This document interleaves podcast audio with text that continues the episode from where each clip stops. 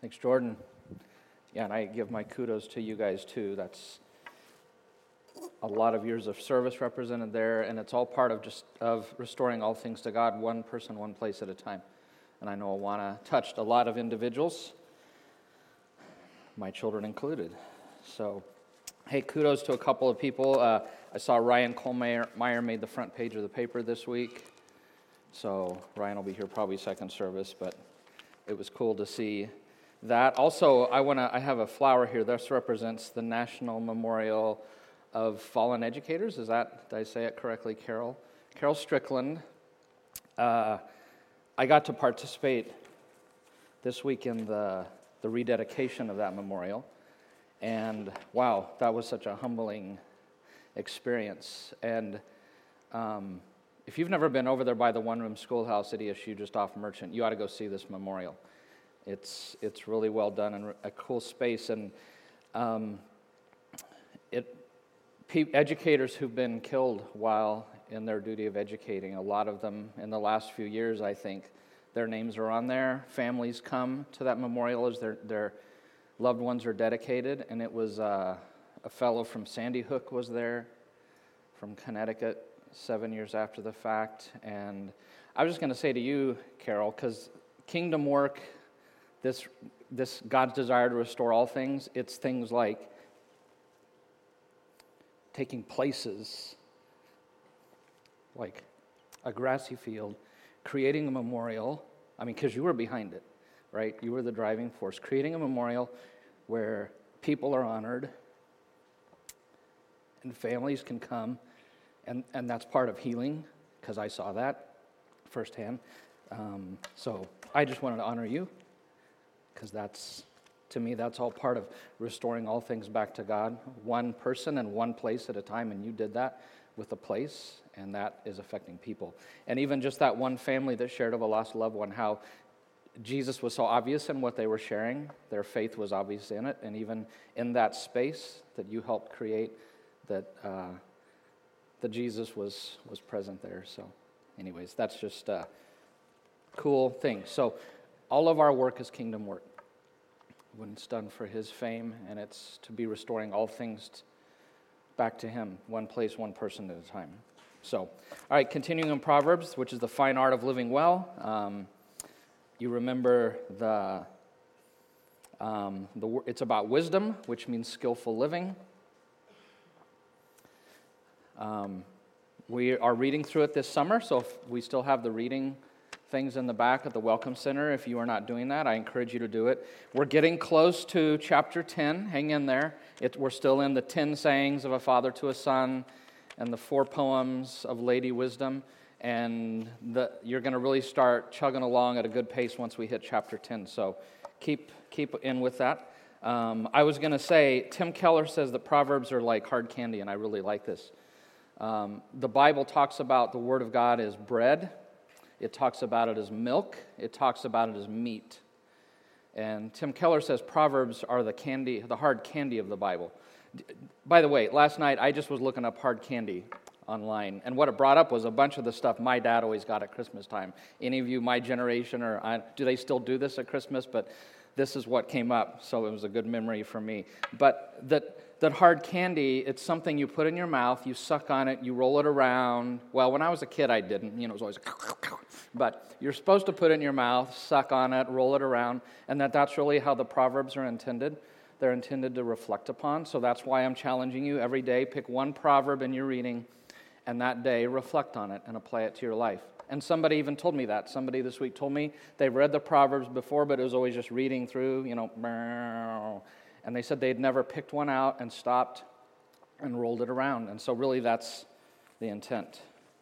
Also, I think Proverbs, yeah, oh, there, that's modern hard candy for the, for the rest of us. I did grow up with this stuff too. I'm not that old. So, uh, Proverbs to me are also like vitamins. It's like something you can take every day that gives you all the necessary things you need for life you know, vitamins A, C, D, E, whatever. I mean, the Proverbs talk about everything leadership, relationships are words. So to, to me, it's like taking a vitamin. Uh, like those things we give our kids, I don't know.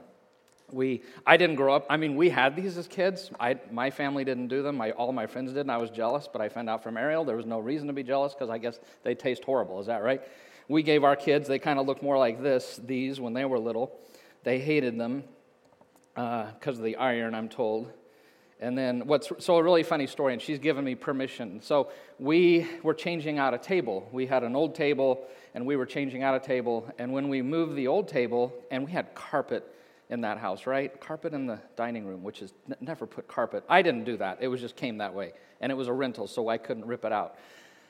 We moved the table, and under stuck under the legs were dozens of vitamins that were never taken. Ariel's our child who puts things places. That's what she said last night. I want to tell you something. When you see one of these vitamins that has sat for uh, three years somewhere, I'm, I'm scared. Those are scary things to put in children's bodies, I think. Those things looked uh, so fascinating. Um, and for those of you who are shocked that we gave our children a form of Flintstones vitamins, I'm sorry that we didn't give them Shaklee or something. So now you know that I'm not a good, we were not good parents. So, okay. Proverbs. This, this today, I want to do one of my favorite. To me, it's like a vitamin. This is something to really, a hard piece of candy to suck on. This is in my top 10. And I'd like you to, could we do just a quick stand and read this together? It'll be about one minute, that's all. But it's Proverbs 14 4. And so, would you read it with me?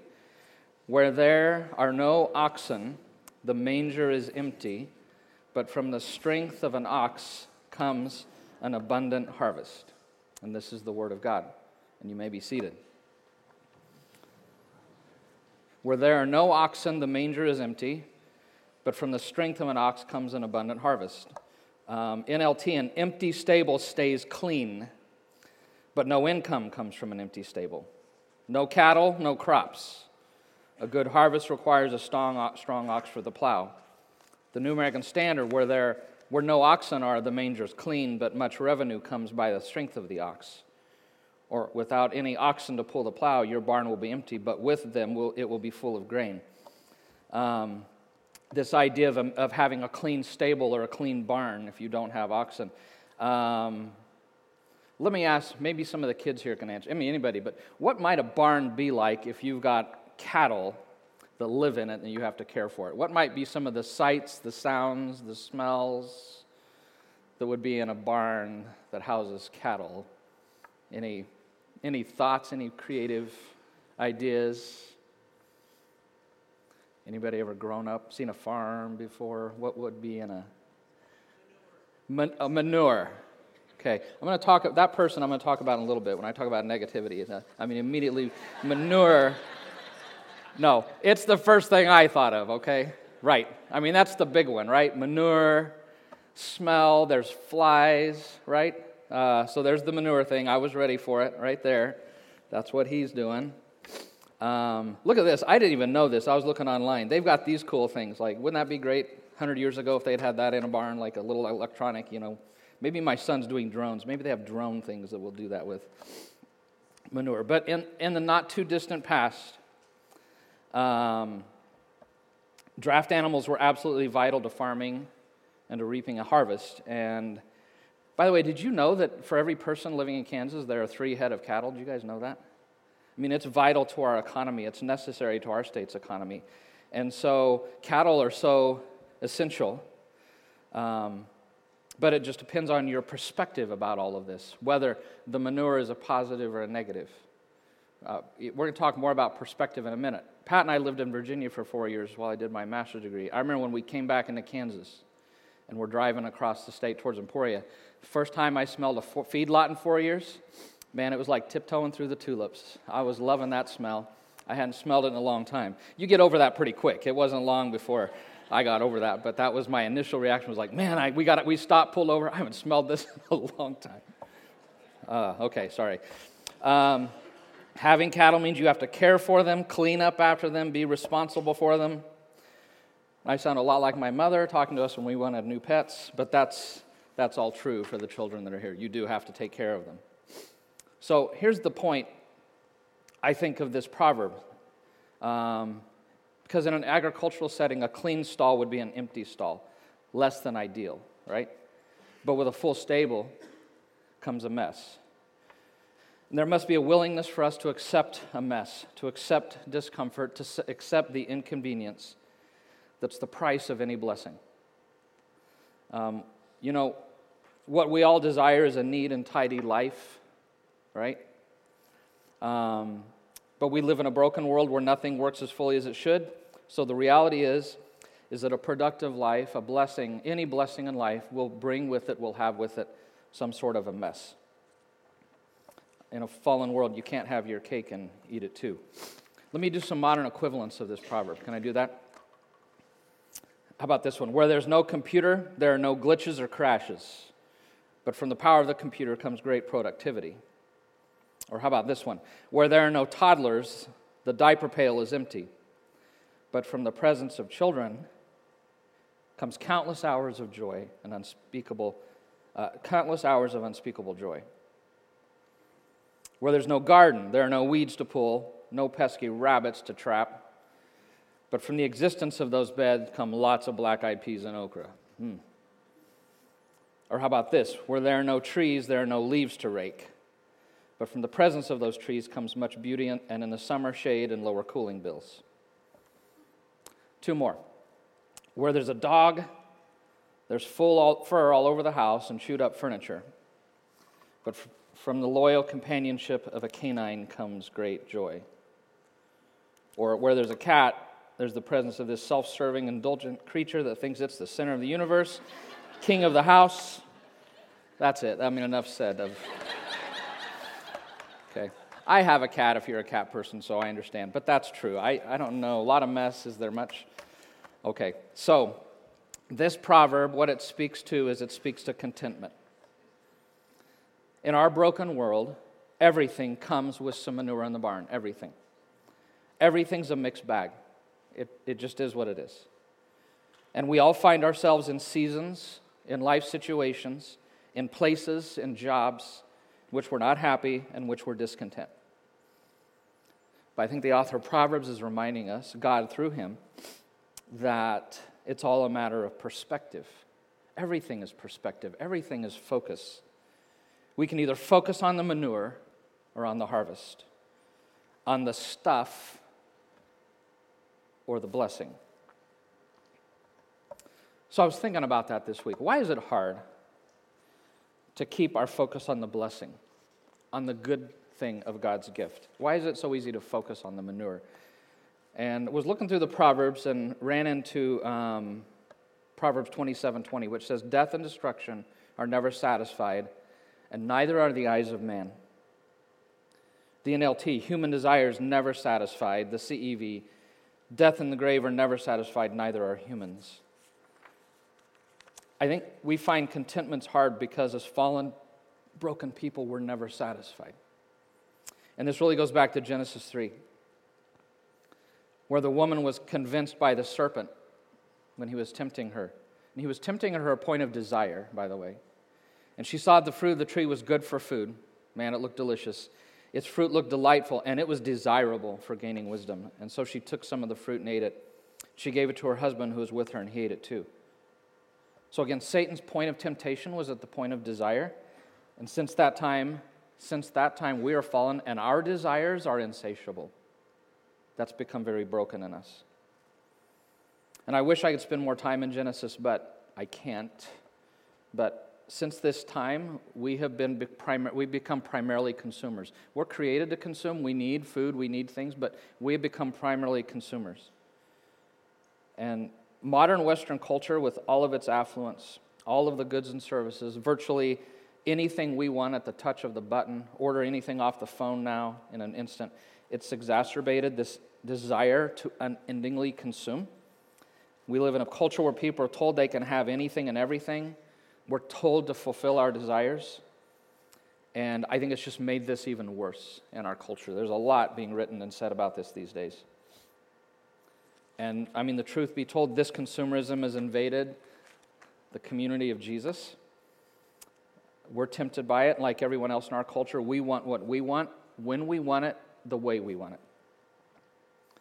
Marketing, which is a part of consumer culture, the whole point of marketing is to create in us discontent, an unhappiness with what we have. It's designed to make us the opposite of content. So I think we live in a hard age to live in with regards to having a spirit of joy and gratitude and contentment. So I think this reality of that Proverbs 27:20 is really multiplied that our just desire is so insatiable, I think, just always wanting more. And I think contentment is also hard, not just because of the consumerism, but I think it's hard for two kinds of people in particular. First are those, uh, so there's the insatiable desire. The first are those who struggle with a negative critical spirit. Uh, it's like what I said last week, it's part of our shadow side of some people, it's part of their dark bent, perhaps learned at the feet of parents, perhaps it's just been a generational sin passed on for three or four generations. Before I say more about a negative spirit, is it wrong to be negative about negativity? Is that like, is that, would I be a hypocrite if I was negative? I'm gonna, it doesn't matter. I'm going to be negative about it. Um, it's a person who struggles with a negative spirit. They're generally pessimistic. They see the flaws and the negative in everything. Um, they just have this need to frequently critique or put down most everything. I mean, we know, we all know people like this, right? Called, they're called the Debbie Downer. Is there any Debbies here, by the way? Anybody here named Debbie? I hope not. Okay, we're good. Debbie Downer, or I thought I got to get a guy's name in there. Demarcus, how about that? We don't have any Demarcuses. I didn't think we did. Demarcus Downer. Um, but when they remark or comment or give an assessment of anything, more often not the first words out of their mouth is a negative critique. The launch of the first steamship on the Hudson River in the 1800s, a gentleman kept saying, They'll never get her going, never get her going. But they did. The steamship belched, moved out from the dock, started going down the river, and immediately the same man said, They'll never get her stopped. Never get her stopped. Okay? Right? We know, and we all have this to a degree, but there are people that really wrestle with a negative spirit. And it's harder for those people to find contentment because the focus is always on the manure. There's another kind of person. This one uh, sometimes is harder to, to, to see in yourself. The second kind of person I think who struggles with contentment are idealists. Idealism is a good thing, but it's a good thing with a very long, dark shadow.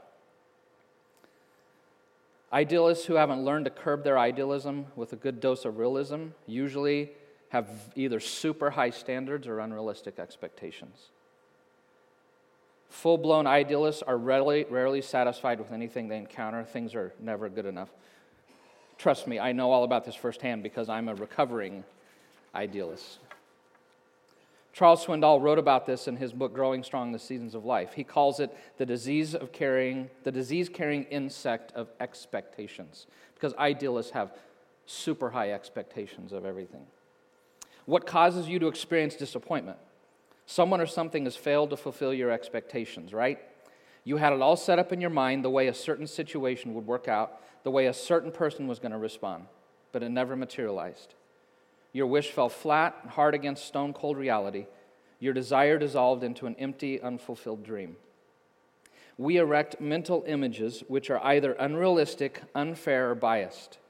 And these phantom images because, become our inner focus, rigidly and traditionally maintained, leaving no room for flexibility. We set in mental concrete the way things must go. And when they don't, we either tumble or we grumble, or both. And the result is tragic. As our radius of toleration is reduced, our willingness to accept others' imperfections or less than ideal circumstances is short circuited. The chain of obligation, built with the links of expectation, binds us in the dungeon of disappointment.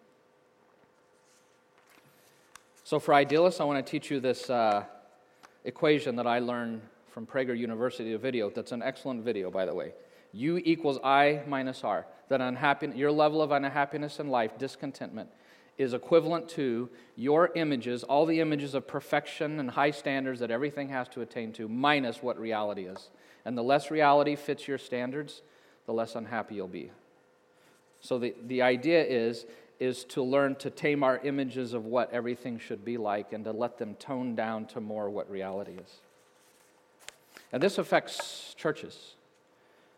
Uh, Dietrich Bonhoeffer, who wrote an amazing little book called Life Together, said this He who loves his dream of community more than the Christian community itself, becomes a destroyer of the latter. If we do not give thanks daily for the Christian fellowship in which we have been placed, even when there's no rich experience, no discoverable riches, but much weakness, small faith, and difficulty, if, on the contrary, we keep complaining that everything is paltry and petty, then we hinder God from letting our fellowship grow. So, negativity, idealism, those two things, I think, take that desire and then they, they ramp it up. They pour fuel with consumerism and they just create higher levels of, of discontentment. So if you're here and you fall under one of these categories, or both, which is a deadly combination, I want you to encourage you to take this proverb to heart. That cattle and the blessing of cattle always come with manure.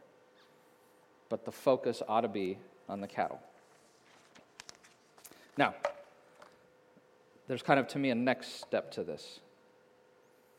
Because our discontent, so we have these desires, and we're not happy with things. And inevitably, as Jesus says in Matthew 12 34, where he says, the out of the overflow of the heart, the mouth speaks. Our discontentment in here will make it out in our words. And Proverbs says that the tongue has the power of life, but it also has the power of death. And when it's coming out of discontent, which of these do you think, which power does it hold? Yeah, not, not life, but death.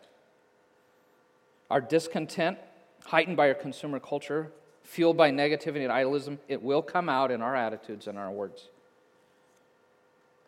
We all know uh, that misery loves company.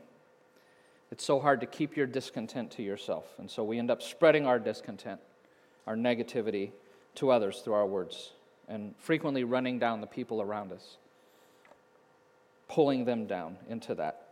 Um, I, Proverbs 10 11 says, The mouth of the righteous is a fountain of life. A few verses later, it says, But the mouth of the fool invites ruin. And that's what our words do. They will drag um, people down into your discontentment and bring them with you. Many times, this takes the form of gossip. Proverbs 18:8 says, "The words of a gossip are like choice morsels; they go down to a man's inmost parts." I like the NLT. They're like dainty morsels that sink deep into one's heart. Or the CEV, there is nothing so delicious as a taste of gossip. It melts in your mouth. And so what we do is we drag others into our discontent, speaking negatively of people or places, casting those things we're not happy with in a negative light, hurting the reputation of others by tainting people's opinions of them. And that's not good, right? We all know that. That is not the way of Jesus. It's not the way of Jesus. It undermines community. Many times, gossip's not enough.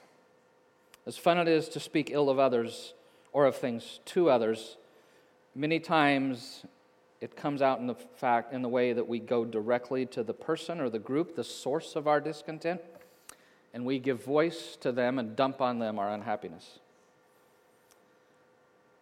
And if it comes from a heart that's unsatisfied and discontent, from a negative or ideal spirit, it rarely fixes the issue, but only causes harm to the receiver. And Proverbs 11:12 speaks to this. He who belittles and denounces his neighbor lacks sense, lacks sense, but a man of understanding keeps quiet. That Hebrew word behind belittles and denounces, it's one word, but it, they had to give it several. It's a really strong word. One commentator said, that the word connotes an inner attitude of superiority that needs to make judgments for real or imagined flaws, and then it has to give voice to those judgments. That's pretty strong, isn't it? That kind of person lacks sense, this proverb says. And I'm not saying that all um, of our, if we do have a complaint or a recommendation to somebody, it all comes from this. I'm not saying that. But I think many of our voice discontent and complaints fit this word. And that's why I like the contemporary English version's translation of this. It's stupid. I mean, that's this translation. That's not me, all right? It is stupid to say bad things to or about your neighbor.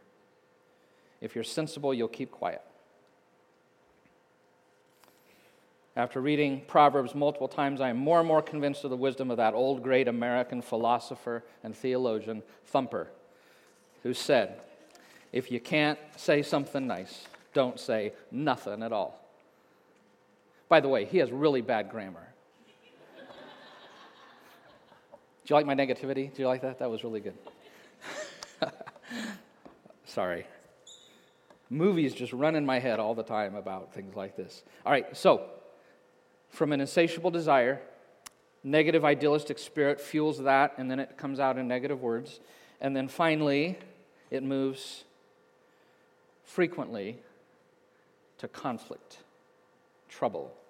So that's why Proverbs 28 25 says that a greedy man stirs up dissension. And literally in the Hebrew, it's a wide open throat. That's why the message says a grasping person. It's a person with an insatiable desire for more, okay? That consumerism. And it stirs up dissension, conflict. It provokes conflict. I just love the different words translation use this stirring up, provoking, strife, fighting, trouble, conflict. That when those words, those negative words come out, either in gossip or to the person, that it's almost inevitable that conflict is what results. That's why James says in chapter 4, verse 12, 2, 1 to 2, what is causing the quarrels and fights among you? Don't they come from the extreme desires at war within you? You want what you don't have, so you scheme and you kill to get it. You're jealous of what others have, but you can't get it, so you fight and wage war to take it away from them. So, what's the remedy for this? Interestingly, if I go back to the second half of that proverb, that we just read, the remedy is actually there. A greedy man stirs up dissension, but he who trusts in the Lord will prosper. Trust is the remedy for discontent. A trust in the goodness of God, a trust that if he allows anything into your life, or if there's any manure attached to anything, that that is for your good. Because Romans 8:28 says he causes all things to work for your good to those who love him and are called according to his purposes. And if you trust Him, you can accept the manure and focus on the harvest instead of on that. But if you don't trust Him, if you really don't trust that He's at work in your life for your good, the focus is so easily always going to go to the negative thing. Interesting, last semester in our life group, we did the book Respectable Sins. This principle kept coming up over and over and over with the respectable sins. That if you don't really ultimately trust God and His goodness in your life, and that even in the manure of your life, He is working that to make you like Himself, if you don't trust that, you're going to get negative about it. And that, that concept just kept coming up over and over. So, now let me say, this doesn't mean, I'm not, here's not what I'm saying. All of us, our initial reaction to manure is I mean, you turn your head, I mean, literally, you smell it, you kind of turn your head, right? So, we're, of course, we're human. I know that. God knows that. Your initial reaction to manure in your life is going to be a not liking it and a discontent. So, I'm not saying that initial reaction. It's what do you do with it after the initial reaction? And one who trusts in God and his sovereign goodness intentionally chose, chooses, after that initial reaction, to focus not on the dirty barn that the ox leaves behind, but on the rich harvest that comes from his presence. So, trust is the remedy. Where there are no oxen in the barn, the manger is empty, but from the strength of an oxen comes an abundant harvest. So, this proverb is calling us to choose contentment by focusing on the good, on the blessing, not on the manure that naturally accompanies everything, everything in a broken world. Helen Keller said, Keep your face to the sunshine and you cannot see the shadow. Isn't that good? Keep your face to the sunshine, you cannot see the shadow. If you'd been in our home a long time ago in our kitchen, I used to put little things, sayings on the refrigerator. You would have seen this one. As you go through life, make this your goal. Look at the donut, not at the hole. Isn't that good? Jordan, that's a Walmart donut, by the way. Man, that's tasty. The good life is the ability, the ability to live skillfully. The fine art of living well is marked by contentment.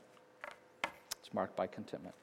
So I just have a question, just to everybody think for a minute. What's the, what's the thing in your life right now that's creating discontentment? What's the place? What's the perso- person? What's the situation? What's the manure generating that discontent? Because I'm sure we've all got things, multiple. But what's the main one? And if you took that main thing, I want to challenge you this week to put this into practice and to put that thing, that person, that place, that situation in perspective.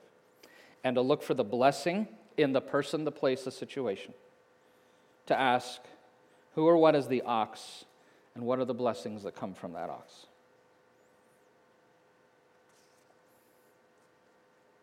You struggle with a negative spirit or an idealistic spirit, I really challenge you to seek God's help in reorienting your thinking away from negativism and idealism. They only just feed that discontent. And one thing I find helpful is the person to give voice to your discontent when you have it is to God. Last summer, I preached on Lamentations. You can go back and find it on the website, and it talks about how I take before God my discontent, my hurt, my pain, and I work it through with Him, and how God will always reorient me to a place of contentment and seeing His goodness in all of that. And so that's what I want to point you to. All right. I want to uh, switch gears because we're going to do the Lord's table today. And I want to read a quote from Jeremiah Burroughs. In his booklet, The Rare Jewel of Christian Contentment, speaking of contentment and Jesus' death for us, his sacrifice, his giving all for us, here's what he says Though I cannot know what your afflictions are, yet I know what your mercies are. I know they are so great that I am sure there can be no afflictions in this world as great as the mercies you have. There are no afflictions as great as the mercies you have. If it were only this one mercy, that you have grace and salvation continued to you this day. There is nothing greater than that grace. Set any affliction beside this mercy of my eternal salvation and new life in the Holy Spirit, right? Set any affliction beside this mercy and see which would weigh heaviest. This is certainly greater. This is greater than any affliction. Would you not agree? You were a poor beggar, and God has, as it were, taken you into his great family. And if the Lord has been pleased to raise you higher, now will you be discontented because you have not everything that you desire? Boy, doesn't that really hit you here? If I have eternal life through his death, doesn't everything else pale in comparison to that? And to have a discontent spirit focused on the manure when I've got eternal life, I've gotten things out of perspective, right? So, can we use this time? I want to use this time to, uh, to focus, to refocus. Can we do that? To reframe everything in our life in light of Jesus' death? In 1 Corinthians 11, Paul says this I received from the Lord what I also passed on to you. The Lord Jesus, on the night that he was betrayed, betrayed, took bread, and when he had given thanks, he broke it and said, This is my body, which is for you. Do this in remembrance of me. And in the same way, after supper, he took the cup, saying, This cup is the new covenant in my blood. Do this whenever you drink it in remembrance of me.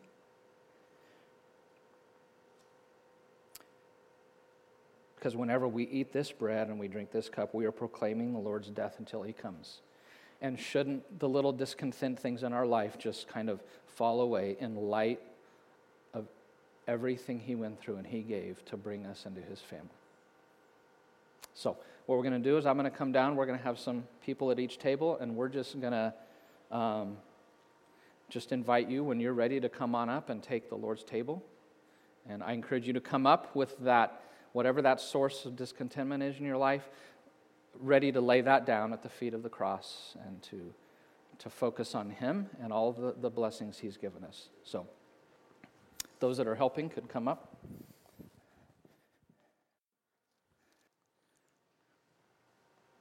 If this were all we had, just this.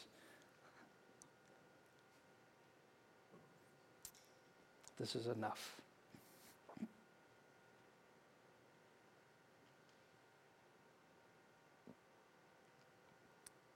Is it not?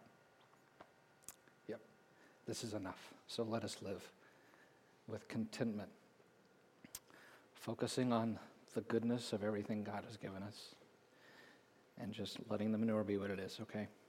And even seeing the goodness in that because it's all for our good. Would you stand and sing a closing hymn with us? Ashley's going to lead us.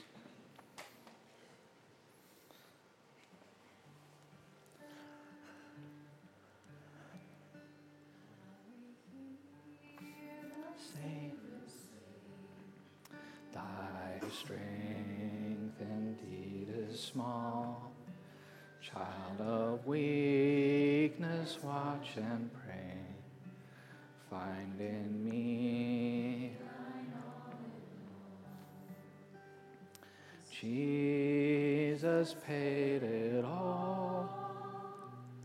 All to him I owe. Sin had left a crimson stain. He washed it white as snow.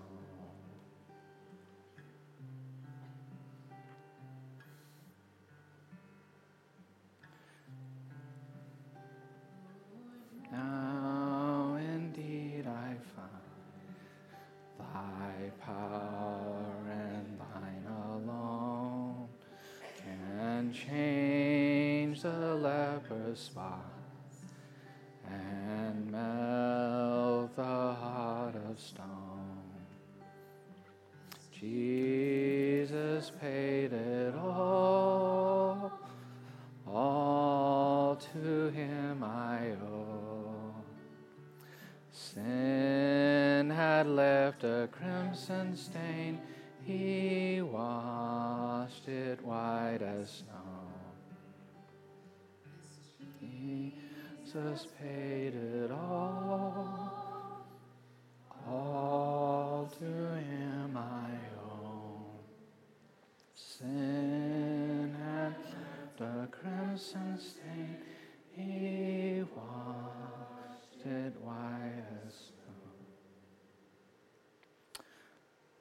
Lord Jesus, thank you for eternal life, that you gave all for me